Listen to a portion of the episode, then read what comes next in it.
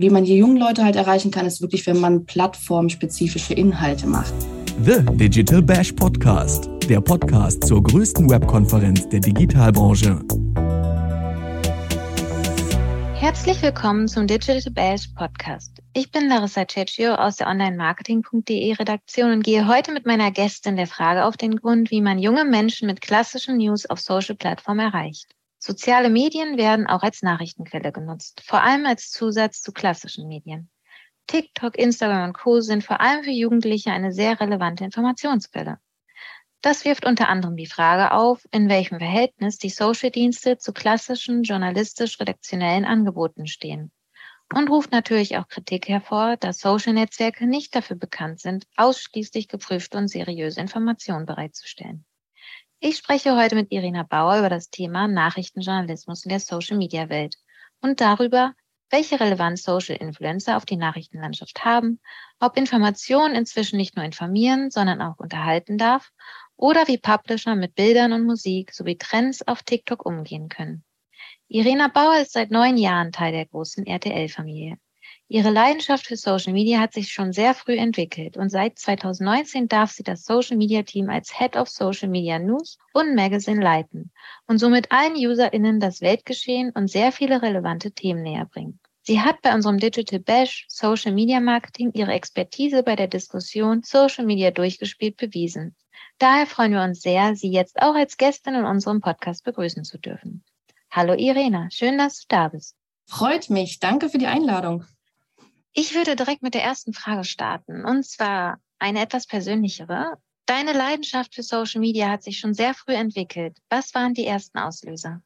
Uh, das ist äh, für den Anfang direkt schon mal eine gute Frage. Vielleicht muss ich da ein bisschen ausholen. Also ich habe ja Journalismus studiert in Köln und ähm, habe dort zuerst mal die Leidenschaft fürs äh, Online-Journalismus entdeckt für mich, ähm, weil ich den Bereich super, super spannend fand.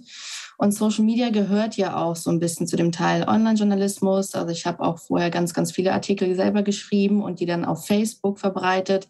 Also es ist schon so lange her, dass ich studiert habe, dass es äh, damals erstmal nur Facebook gab. ähm, kann man sich ja heute gar nicht mehr vorstellen. Aber Genau, das war unsere Hauptplattform, die wir bespielt haben, auch als RTL. Ich habe direkt bei RTL angefangen nach dem Studium und habe da aber ganz schnell gemerkt, dass Social Media äh, mich sehr reizt, weil es eine der schnellsten Plattformen ist, die es gibt. Also du hast vor allen Dingen ganz, ganz schnell Reaktionen der UserInnen. Du hast sofort Kommentare unter den Postings. Du kannst dir direkt die Meinung irgendwie der UserInnen abgreifen. Du kannst daraus noch irgendwie Follow-ups generieren oder auch User-Generated Content, ähm, wenn man das möchte.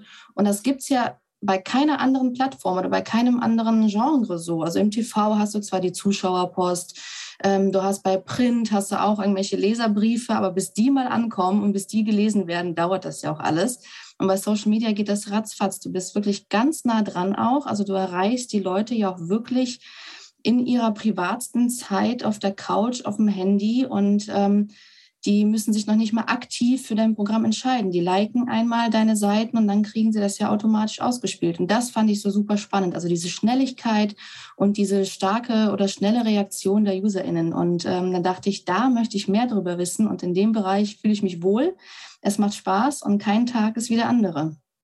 Da steckte schon ziemlich viel drin in der ersten Antwort. Aber kommen wir dann erstmal zur zweiten Frage. Welche neuen Anforderungen und Trends lassen sich derzeit für die digitale Nachrichtenindustrie ableiten? Wie kann man heutzutage über Social-Media-Kanäle junge Menschen am besten mit Nachrichtenjournalismus erreichen? Also das ist ähm, Trends. Ich würde sagen, natürlich der Haupttrend ist Video, Video, Video.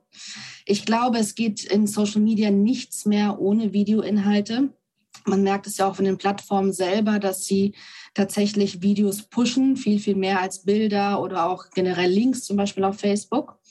Ähm, deswegen ist es halt auch für klassische Nachrichten eher schwieriger, sage ich jetzt mal, junge Leute zu erreichen, weil Nachrichten gelten als verstaubt, als altmodisch. Man kennt es vielleicht noch von der Tagesschau, die man sich um 20 Uhr irgendwie zu Hause mit den Eltern oder Großeltern angeschaut hat. Und da muss man eben diesen Twist finden, wie man auch die jungen Leute erreicht. Und ich glaube, das geht zum einen über die Plattform selber. TikTok ist da zum Beispiel ganz, ganz groß, weil da sehr viele junge Leute unterwegs sind. Und da merken auch wir als RTL oder auch RTL aktuell im Speziellen, dass es eben auch möglich ist, diese jungen Leute zu erreichen und auch eben für Nachrichten wie eben Klimajournalismus oder generell, was in der Welt so passiert, zu begeistern und dass sie da wirklich aktiv darauf reagieren und sich diese Videos auch anschauen. Und ansonsten, ja, der Trend geht natürlich zu Vertical Video. Das ist, glaube ich, auch, da kommt irgendwie keine Marke, kein ähm, Medienhaus dran vorbei, ähm, vertikal irgendwie was zu machen in Sachen Social Media, weil man einfach durch das Handy natürlich auch so ein bisschen beschränkt ist. Also das Handy funktioniert nun mal nur in vertikal und deswegen geht das gar nicht anders. Also kein Mensch von uns dreht irgendwie freiwillig das Handy einmal rum, um horizontale Videos zu schauen. Das ist ja fast unvorstellbar irgendwie in dem Alltag geworden. Deswegen sollte man das auf jeden Fall auch beachten und ansonsten kurz, knapp. Ich würde sagen, das sind so die Sachen und ähm, wie man die jungen Leute halt erreichen kann, ist wirklich, wenn man plattformspezifische Inhalte macht. Also man kann nicht davon ausgehen, dass man Inhalte, die schon mal im TV gelaufen sind, die irgendwie Radiobeiträge waren, dass man die einfach auf Social Media stellt und dann funktionieren sie.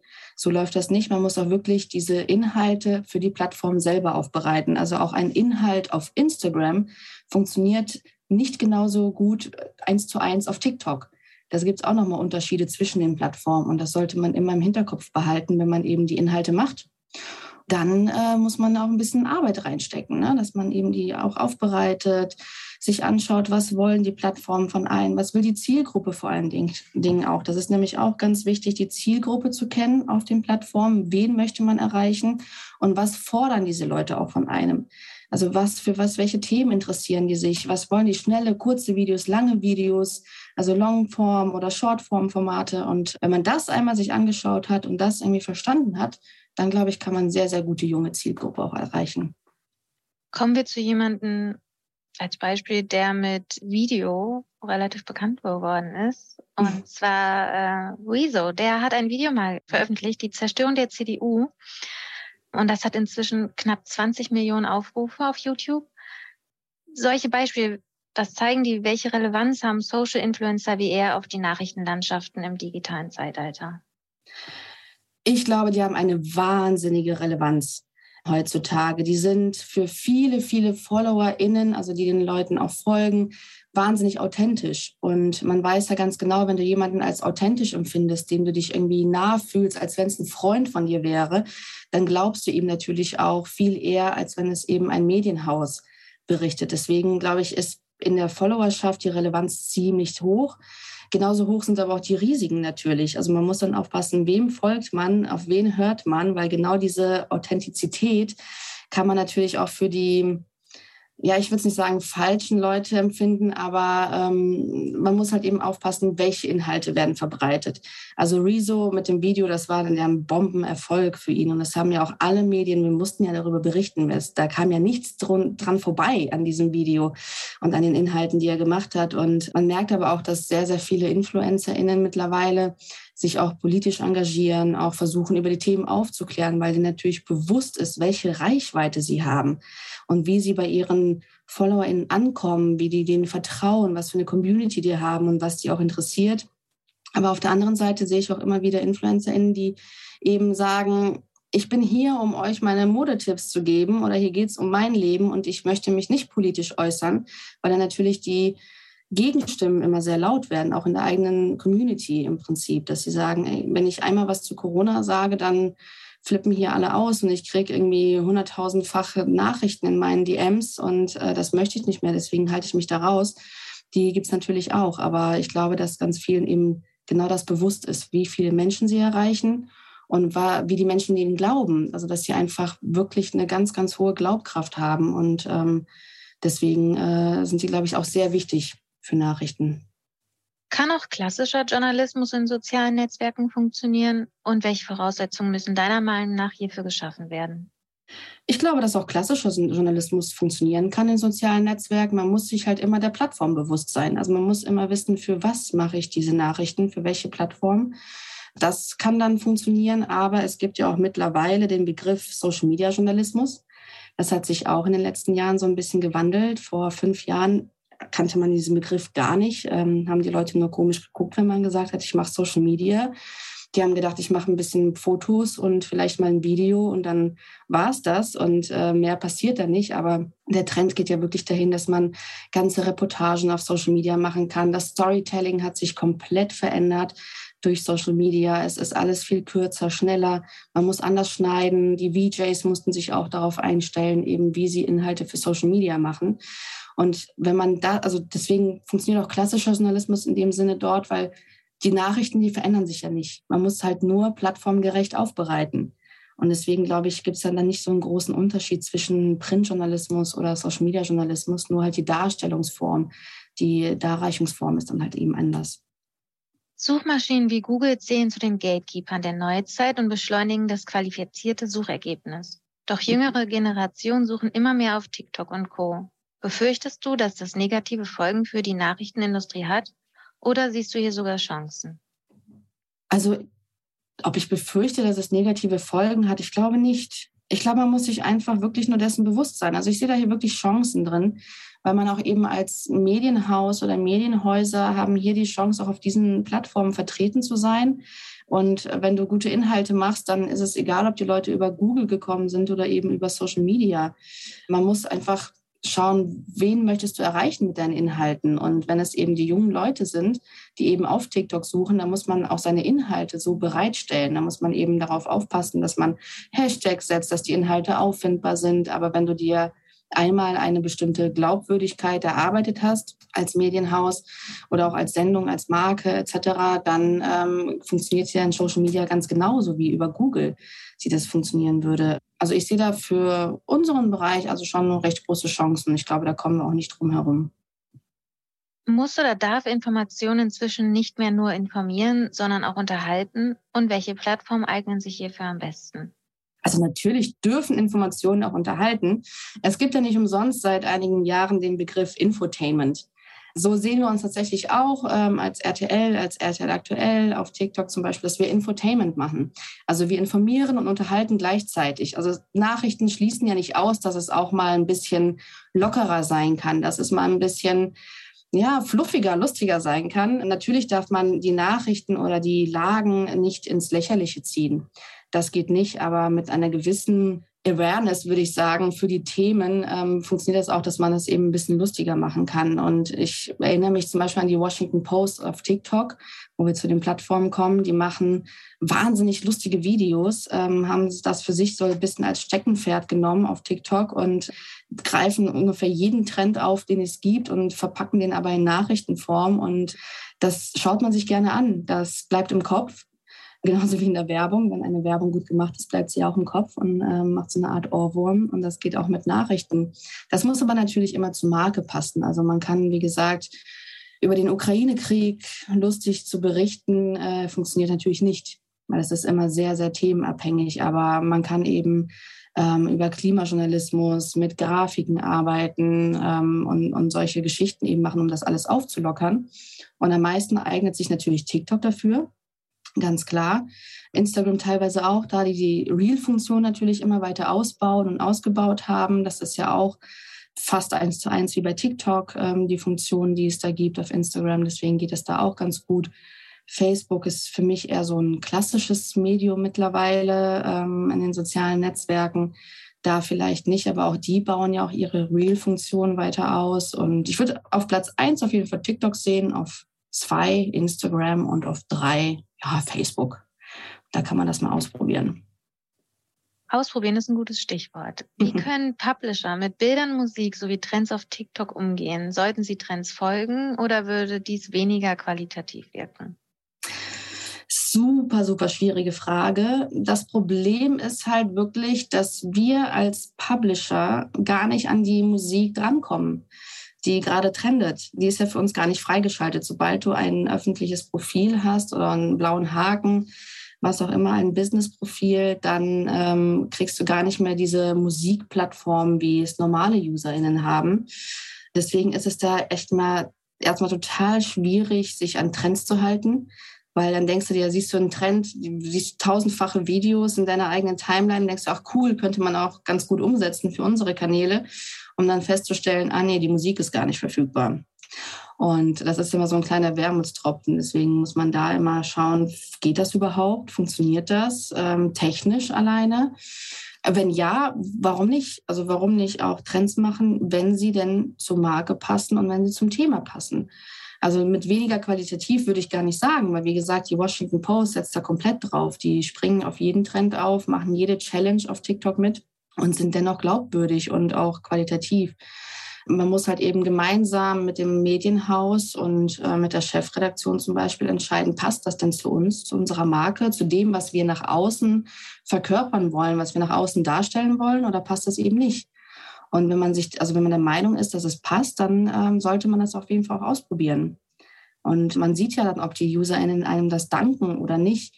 Ich erinnere mich zum Beispiel auch an Rewe. Also es ist halt ein Supermarkt und du erwartest nichts davon, wenn du denen auf TikTok folgst, aber die machen halt auch teilweise wirklich sehr, sehr lustige Sachen, die du gar nicht irgendwie gedacht hast, dass die sowas machen würden, aber es passt irgendwie und ähm, das bleibt halt wie, ne, auch im Kopf. Also man erinnert sich daran, man verbindet das dann direkt mit Rewe. Deswegen ist es halt immer wirklich wichtig zu gucken, welche Inhalte habe ich, wen möchte ich erreichen und was passt zu mir und zu meiner Marke. Wie können User sich in sozialen Netzwerken vor Fake News schützen und wie können vor allem Jugendliche bei der Navigation durch die Informationsflut in den digitalen Medien unterstützt werden? insbesondere bei Themen wie der Corona-Krise oder der russischen Invasion in der Ukraine? Ein sehr, sehr wichtiges Thema, was, glaube ich, in den letzten Jahren, Monaten viel, viel zu kurz gekommen ist. Ich glaube, die Medienkompetenz ist ein total wichtiges Thema, was immer bei uns in der Schulbildung vergessen wird. Ich habe nicht die jetzigen Lehrpläne irgendwie vor Augen, aber als ich zur Schule gegangen bin, gab es sowas halt gar nicht. Es gab auch nicht die sozialen Medien, ja, aber es gab natürlich Fernsehen, Print, Radio etc. Äh, online. Und wir haben nicht gelernt, wie man damit umgeht, wie man eben Fake News erkennen kann, wie man Quellen verifizieren kann. Und ich glaube, dass da sollte man auf jeden Fall schon mal anfangen, wirklich in die Schulen zu gehen, denen das beizubringen, zu zeigen, wie gefährlich sowas auch sein kann und welche Bubbles es da gibt, wie man eben solche Sachen erkennen kann. Weil ich glaube, Fake News ist eins der, der schlimmsten Dinge, mit denen wir heutzutage zu kämpfen haben. Man merkt es ja auch immer wieder, ähm, wie das so in den Nachrichten hochploppt, dass immer, also dass viele, viele Menschen dem Glauben schenken, das für bare Münze irgendwie nehmen, dass sich sehr viele daran bedienen. Mittlerweile gibt es ja wirklich die abgefahrensten Sachen. Also wenn ich an Deepfakes denke, wo man einfach mit einfachsten technischen Mitteln Worte Menschen in den Mund legen kann, die sie halt nie gesagt haben. Oder auch synthetisierte Stimmen ist auch äh, eine sehr, sehr gefährliche Technologie, weil du auch einfach mit den Stimmen der echter Menschen arbeiten kannst und denen irgendwelche Texte oder was auch immer zum Lesen geben kannst, den Computern. Und dann äh, erweckt das eben den Anschein, dass das wirklich wahre Menschen gesagt haben. Und das ist halt sehr, sehr gefährlich. Es gibt natürlich so ein paar Sachen, die man tun kann selber, wenn man merkt, hm, die Nachricht kommt mir ein bisschen komisch vor. Also es sind so ein paar, paar grundlegende Tipps, würde ich sagen. Natürlich erstmal, wer ist die Quelle? Mit der Quelle fängt es ja wirklich an, einfach zu gucken, wer ist der Verfasser? Ist das jetzt irgendwie ein Medienhaus? Ist das eine Einzelperson? Ist das ähm, ein, ein Fake-Account möglicherweise ohne Bild mit einem komischen Namen wie Hasi 123 oder was auch immer es heutzutage nicht alles gibt, sich das Profil eben anzuschauen, wer das verbreitet. Man erkennt Fake-Profile auch ganz, ganz schnell daran, dass sie, wie gesagt, keine Bilder haben, keine Klarnamen, aber auch, dass sie erst ganz, ganz frisch irgendwie unterwegs sind auf den Plattformen, dass sie kaum Freunde haben und auch Beiträge. Manche haben eben null Freunde, aber schon 20 Beiträge. Da fragt man sich auch, hm, wie kann das sein? Freunde oder eben auch Follower.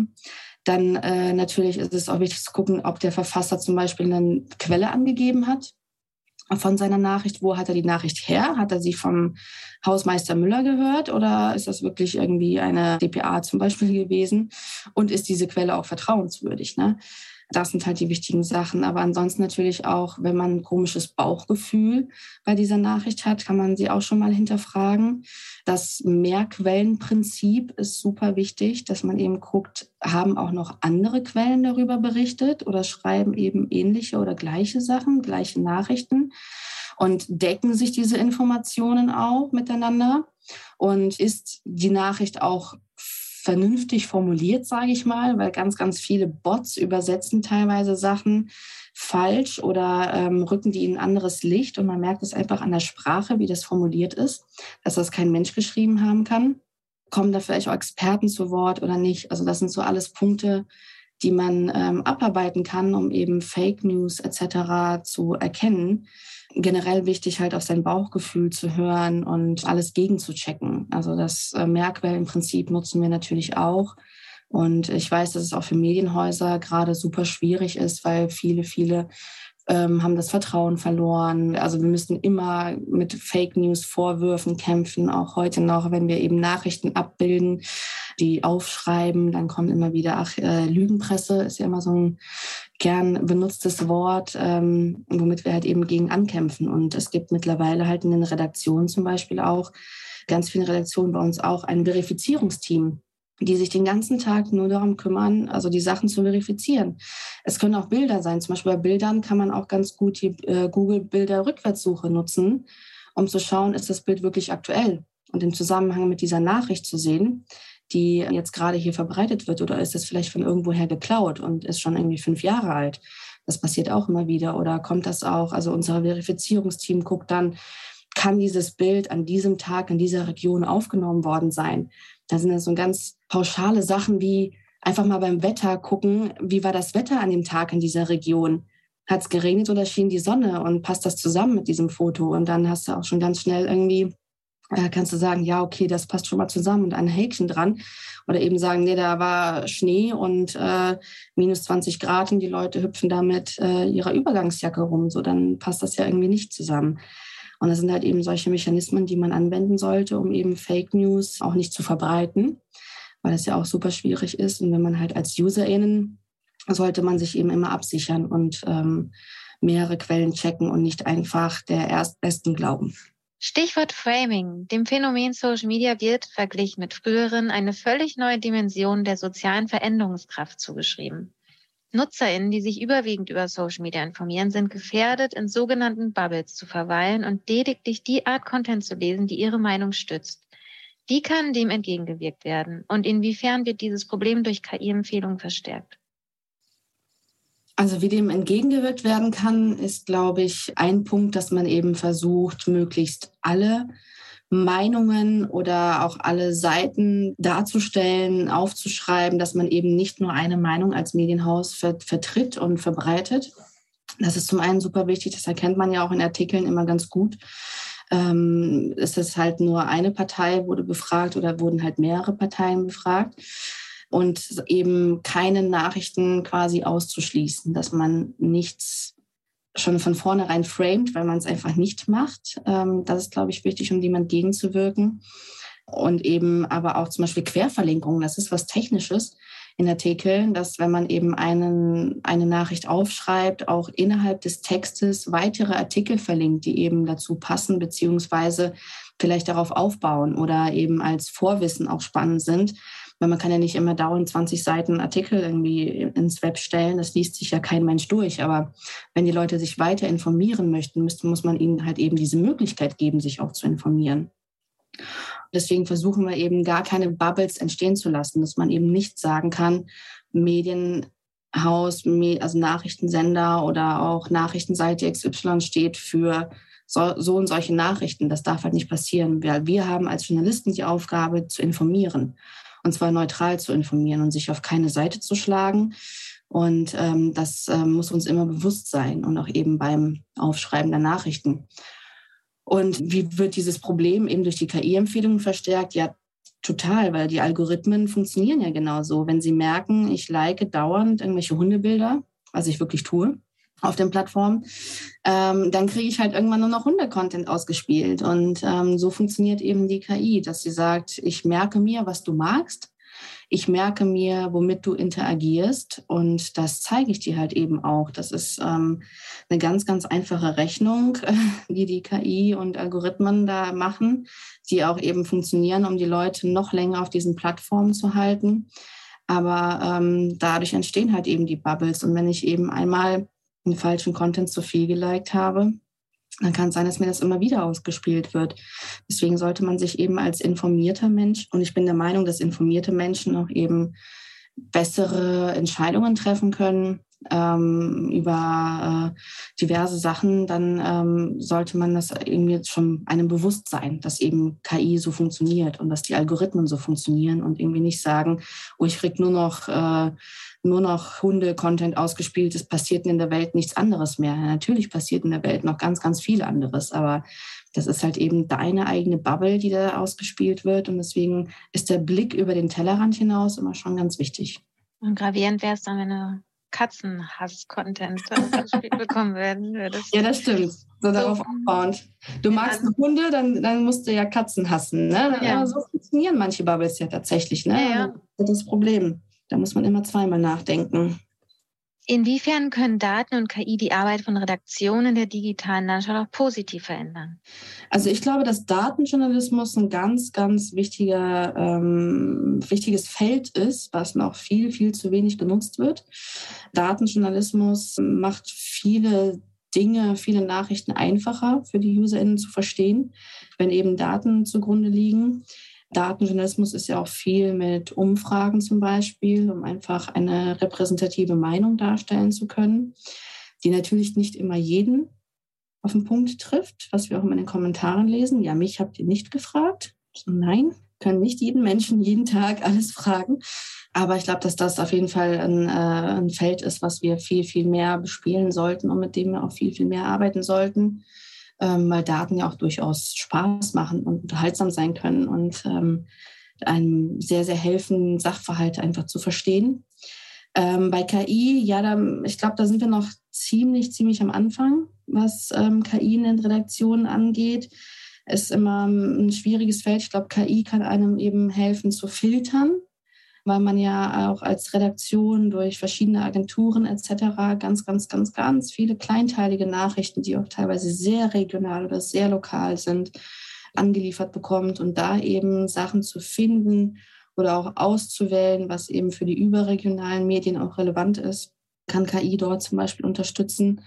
Aber ähm, also ich glaube, als Unterstützung eben kann das sehr gut funktionieren auch vielleicht kleinere Mini-Nachrichten vorzuformulieren, ähm, kann eine KI unter bestimmten Wörtern. Aber ich glaube nicht, dass zum Beispiel ähm, eine KI den Journalisten oder einen Redakteur komplett ersetzen kann. Da haben ja auch einige Angst ein bisschen davor, dass man sagt, ach, die Roboter, die KI nehmen uns unsere Arbeitsplätze weg. Nee, ich glaube nicht, weil so ein Artikel oder auch ein Beitrag ähm, besteht auch viel aus äh, aus menschlichen Emotionen. Und wenn da kein Mensch diesen Beitrag gemacht hat, dann merkt man das einfach, dass es ein Roboter war oder dass es halt eben eine KI war. Und deswegen glaube ich, ähm, sind wir da noch sehr, sehr am Anfang. Aber ich bin echt gespannt, was das ähm, noch mit sich bringt, welche Möglichkeiten Redaktionen dann auch haben werden, mit Daten und KI zu arbeiten. Aber ich glaube, das dauert noch ein bisschen. Hast du Tipps für JournalistInnen, RedakteurInnen und MedienmacherInnen wie mich und dich, die rechtssicher im Social Web agieren wollen? Oh, gute Frage. Also ich glaube, man sollte erstmal natürlich auf seinen ähm, gesunden Menschenverstand hören. Das äh, steht immer an erster Stelle. Aber es gibt ganz, ganz viele Redaktionen, die gewisse Guidelines auch für ihre MitarbeiterInnen haben. Das sollte man, glaube ich, als erstes checken, was ähm, da die Redaktionen einem mitgeben können und ähm, ob da schon Guidelines eben erarbeitet wurden. Ähm, und ansonsten ähm, private Seiten sind ja eben private Seiten.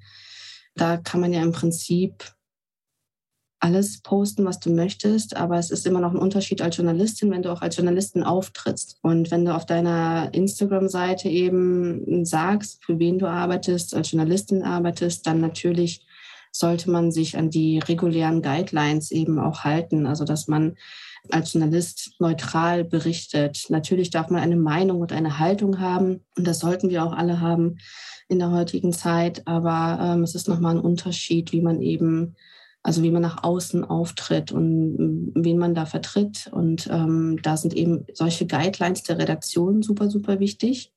Ich glaube, das haben auch noch viel, viel zu wenige. Ja, das wären so meine ersten Tipps. Passt ihr Text und Visuals auf TikTok explizit an jüngere Zielgruppen an? Werden also zum Beispiel vereinfachte Satzkonstruktionen und illustrierende Bilder genutzt, um auch der Gen Z und Gen Alpha Nachrichten im Kurzvideo-Format nahezubringen? Ja. äh, kurz und knapp, ja. Nein, ähm, ich hole natürlich ein bisschen aus. Also natürlich passen wir die Texte und die Visuals auf TikTok besonders an. Wie ich auch anfangs schon gesagt habe, empfinde ich es als sehr wichtig, eben plattformgerecht die Nachrichten oder die ähm, Sachen aufzubereiten, die Videos, die man hat. Und TikTok ist eben eine sehr schnelle, eine sehr kurz und knappe Plattform. Du musst in den ersten anderthalb Sekunden gefühlt schon überzeugen, dass die Leute dein Video gucken sollten.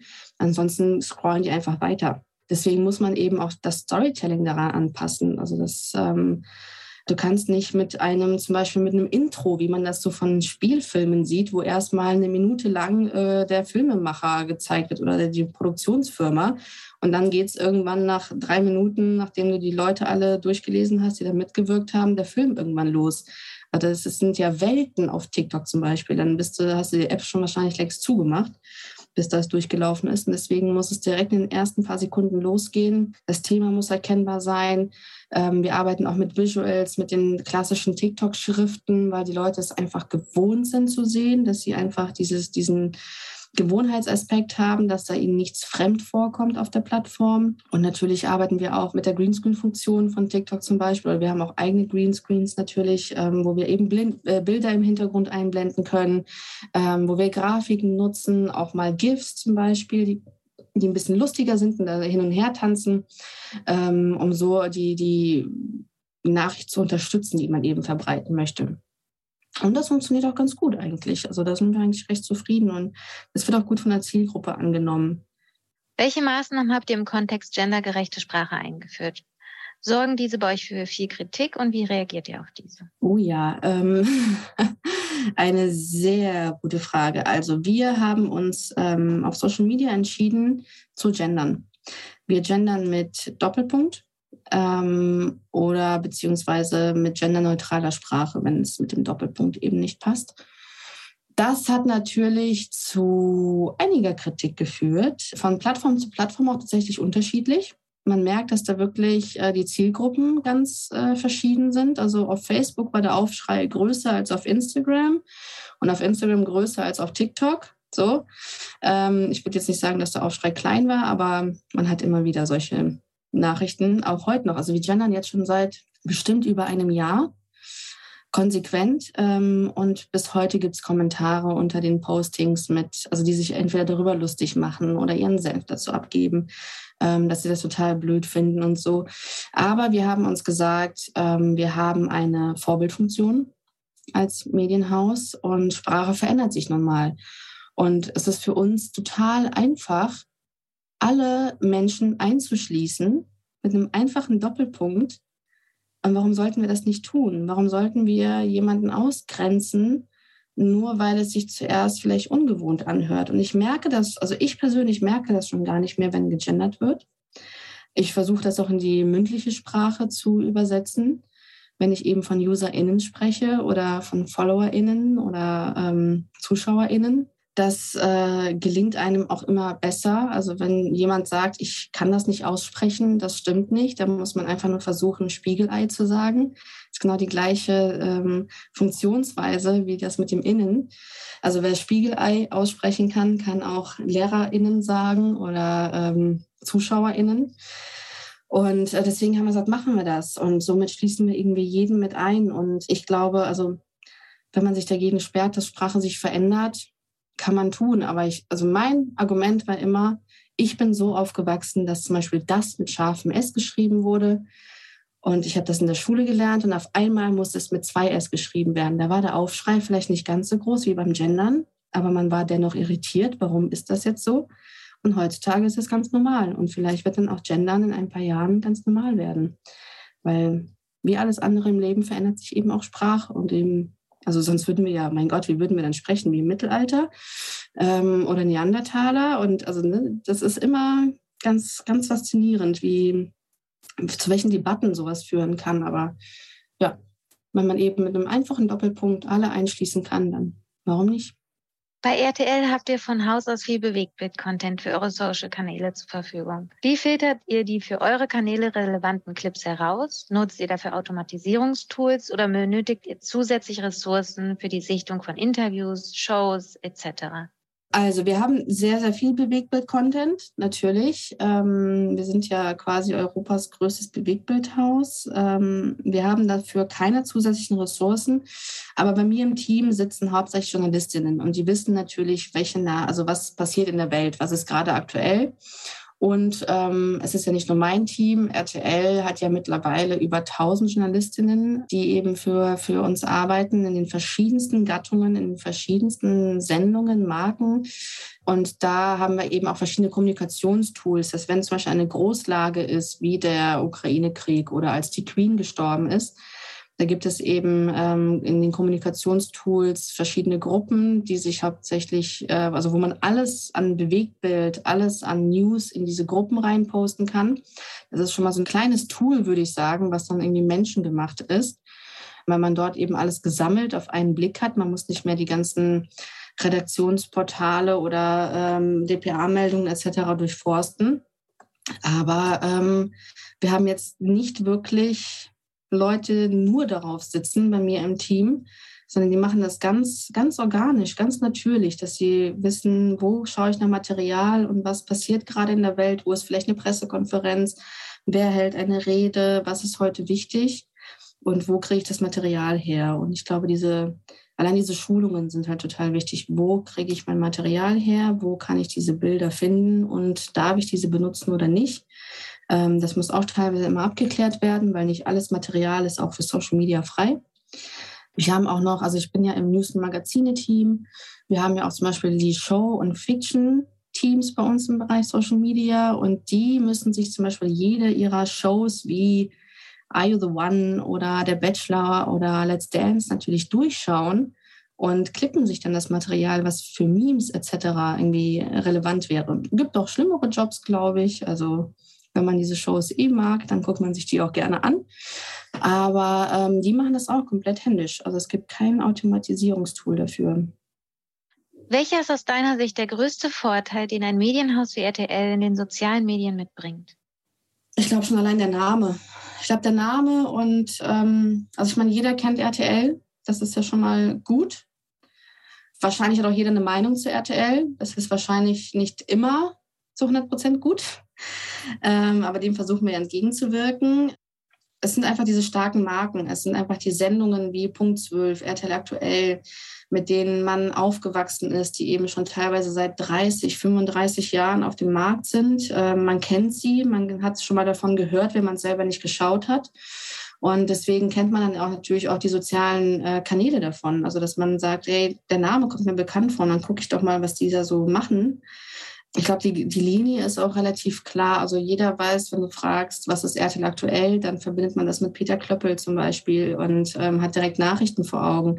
Punkt 12 genauso mit Katja Burkhardt und dass es eben äh, eine Mittagssendung ist, ähm, die man vielleicht als Kind, jetzt so unsere Generation als Kind damals geschaut hat, wenn man von der Schule nach Hause kam. Und ich glaube, diese starken Marken sind das große, große Fund von RTL, was wir haben und ähm, worauf wir aufbauen können. Und dafür sind wir sehr, sehr dankbar, dass es eben auch schon einen gewissen Trust gibt in der Userschaft. Diesen versuchen wir immer zu steigern, zu erhöhen, diesen Trust und ähm, eben noch mehr Leute für unsere Marken zu begeistern. Dann sind wir auch schon bei der letzten Frage angelangt. Welche Art von Inhalten schiebt ihr einen Riegel vor? Gibt es dabei auch Inhalte, die ihr gern nutzen würdet, die aber einfach nicht zur Marke passen? Spontan hätte ich geantwortet, wir schieben keinen Inhalt einen Riegel vor, weil ähm, wir als Journalisten, journalistischen Marken müssen ja informieren. Und da können wir nicht einfach Sachen weglassen, ähm, weil das ja Zensur wäre und das ist nicht unsere Aufgabe. Das wollen wir nicht. Ähm, aber natürlich, also wenn man so ein bisschen mehr darüber nachdenkt, Natürlich gibt es auch Inhalte, die wir nicht zeigen, wo es einfach um Gewaltverbrechen zum Beispiel geht, um Tierquälerei, Misshandlungen, Missbrauch etc. Also so ganz explizite Bilder, die sich teilweise auch über die sozialen Netzwerke verbreiten. Also ich erinnere mich an ganz, ganz viele furchtbare Videos auf Facebook, wo Leute Exekutionen im Prinzip gestreamt haben. Sowas, also wir würden da eventuell darüber berichten, dass es sowas gibt und wie furchtbar das ist und warum man nichts daran ändern kann oder was man daran ändern sollte. Aber diese Bilder an sich würden wir natürlich niemals zeigen. Ähm, es sind halt einfach ganz viele Sachen, die Menschen auch triggern können. Ich finde, solche Bilder haben auch einfach in den in Nachrichten etc. nichts verloren. Also es ähm, auch im, im jetzt Kriegszusammenhang mit der Ukraine. Also du kannst darüber berichten, du kannst diese furchtbaren Bilder auch zeigen, aber du musst nicht zeigen, wie Leichen auf dem Boden liegen. Das geht dann also ein bisschen über die Gürtel, also unter die Gürtellinie im Prinzip. Das ähm, ist ein bisschen over the top. Und da versuchen wir eben schon zu schauen, dass man ähm, alles abbildet und über alles berichtet, aber eben mit den passenden Bildern. Ob es Inhalte gibt, die wir gerne nutzen würden, aber die nicht zur Marke passen, ja, gute Frage. Wir haben so viele Marken, ehrlich gesagt. Ich glaube, zu irgendeiner Marke passt immer alles irgendwie. Da findet man schon äh, irgendein Schlupfloch. Also mir fällt jetzt kein Thema ein, wo ich sagen würde, boah, da, dazu würde ich gern was machen, aber es passt einfach nicht, weil irgendwohin passt es bei uns immer. Das ist ganz, ganz schwierig. Also wir versuchen natürlich, die Marken, die wir haben, so stringent ähm, und klar zu verfolgen, dass wir eben sagen, also wir wissen ganz genau, welche Inhalte passen zu welcher Marke und welche eben nicht. Aber dadurch, dass wir so ein großes Portfolio haben, gibt es, glaube ich, keinen Inhalt. Also ich meine, bei RTL findest du alles, von Reality TV über Nachrichten und äh, Reportagen. Und ähm, wir hatten, äh, jetzt hat sie ja leider aufgehört, aber Antonia Rados war ja äh, Kriegsreporterin, viele, viele, also ne, Kriegsreportagen hat sie gemacht. Das sind ja ähm, ganz, ganz, die Bandbreite ist einfach so riesig bei uns. Deswegen, ähm, nee, da gibt es, glaube ich, nichts. Dankeschön. Möchtest du zum Abschluss, wir sind mit den Fragen durch, möchtest du noch ja einen letzten Insight, einen letzten Tipp, eine letzte Anmerkung, etwas teilen? Gute Frage, nee. Ähm, schaut alle RTL. Folgt uns auf Instagram, Facebook und TikTok. Ähm, nein, Spaß natürlich. Wer sich für das Thema interessiert, wer da gerne irgendwie in den Austausch gehen möchte, wer aus der Branche ist und sagt, hey cool, ich habe da vielleicht ähnliche Erfahrungen gemacht oder ich komme aus einem ganz anderen Medienhaus und lass uns doch mal quatschen. Der kann mich gerne anschreiben. Ähm, ich freue mich immer über Austausch. Ich stehe auch mit vielen Kollegen irgendwie in Kontakt und das macht immer Spaß, irgendwie einfach die, die Herausforderungen vielleicht auch zu teilen und andere Meinungen zu hören. Und am Ende machen wir alle einen sehr ähnlichen Job und haben alle sehr ähnliche Herausforderungen und Chancen, vor denen wir stehen. Und deswegen bin ich dafür immer sehr offen. Danke, Irina, für diese tiefschürfenden Einblicke in das Thema. Von deinem Know-how und deiner Erfahrung, natürlich auch von deinen persönlichen Einschätzungen, können unsere ZuhörerInnen sicherlich direkt profitieren. Wir freuen uns, dass du heute bei unserem Podcast mit dabei warst. Damit beenden wir diese Folge unseres Digital Bash Podcasts. Noch mehr Insights zu verschiedenen Themenbereichen des Online-Marketing kannst du in unseren diversen Folgen mit ExpertInnen der Branche hören. Von Adobe bis Google, von LinkedIn-Marketing-Tipps bis hin zum Erfolg bei der Gen Z auf TikTok. Außerdem kannst du dich mit unserem wöchentlichen Format Weekly Update auf dem Laufenden halten, um zu erfahren, welche Themen aktuell sind, welche neuen Trends und Features es gibt und was die großen Plattformen Marketing-Hits bewegt. Danke fürs Zuhören und bis zum nächsten Mal. The Digital Bash Podcast wird präsentiert von onlinemarketing.de, dein wichtigster Touchpoint zur Digitalbranche.